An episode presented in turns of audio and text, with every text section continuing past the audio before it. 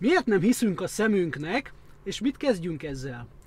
Sziasztok, Barazsi Ákos vagyok, és elmesélem nektek az egyik történetemet, amikor én életveszélyben voltam. Ez 2004-ben történt, amikor hát tagja voltam a Kemény Magnak, akikkel jártunk rendszeresen sielni, és a sielés az nem a pályán sielést jelentette, hanem csak az számított annak, amikor pályán kívül csináltuk az attrakciókat, hogy így mondjam. És egy szép napon, aminek aztán nem lett olyan szép a vége, egy ködös, jeges időben, természetesen pályán kívül, hát voltunk olyan okosak, hogy bevállaltunk valamit, ami nem sikerült, és hát arra emlékszem, hogy egyszerre hárman buktunk, és gurulunk lefelé sziklák között, gyakorlatilag nagyon gyorsan történt az egész, de mégis ilyen végtelennek tűnt ez az egész. Aki már élt át hasonló baleset szituációt, az szerintem tudja, miről beszélek. Ö, valahol már így feladtam, Ö, azt vártam, hogy hát most így az fog következni, hogy becsapódik a fejem egy sziklába, hogy szétlocsan a fejem, így meghalok, aztán így kész. És tényleg már így megadtam magamat a, magamat a helyzetnek. Ö, olyan gyorsan történt ez a dolog, hogy nem volt idő felmérni a helyzet komolyságát. Nem is volt mit tenni, de ez nagyon fontos, nem volt idő felmérni a helyzet komolyságát. Aztán csodával határos módon minden, mind a hárman megúsztuk, bár kórházba kötöttünk ki a szomszéd településen. És ez arról jutott eszembe, hogy olvasom ma az egyik cikkben, hogy van a Covid sürgősségi, vagy hát intenzív osztály, ahol ahol ott, ül, ott fekszenek az emberek Covid-ban, az intenzív osztályon, tehát nagyon súlyos állapotban, annyira súlyos állapotban, hogy, hogy időnként ugye tolják ki a halottakat, és azt meséli az egyik ápoló, hogy éppen tolják ki valaki mellől a, a halottat, meg a halottakat a korteremből, és aki ott van kezelés alatt, azt mondja, hogy nincs is járvány.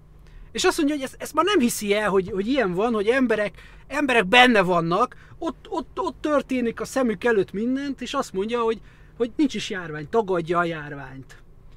Ne keverjük össze a járvány az oltás ellenesekkel, bár ugye nagy a halmazban a közös rész, de nem ugyanaz. Tehát ez nagyon fontos, hogy járvány tagadás van. A különbség a két sztori között az, hogy, hogy ná, nekem nem volt időm átgondolni, itt azért van idő átgondolni. És ezzel, hogy ez, ez, a, ez, ez a sztori, ezt látjuk nap mint nap, meg halljuk, hogy ez történik, meg, meg ismerősök is vannak. Nekem is van olyan ismerősöm, aki olyan járványtagadó, hogy azt, azt nem hiszem el, nem erről akarok beszélni, és nem a Covidról akarok beszélni, hanem most ezzel a Coviddal, meg ezekkel a történésekkel egy nagyon fontos adathoz jutottunk hozzá.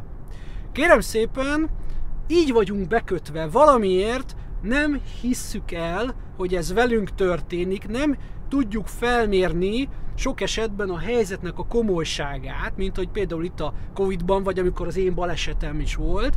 Egyszerűen nem hisszük el, ami történik a szemünk előtt, nem hisszük el, ami, ami, ami velünk történik. Nem, nem, nem tudjuk valahogy valamiért ezt felmérni.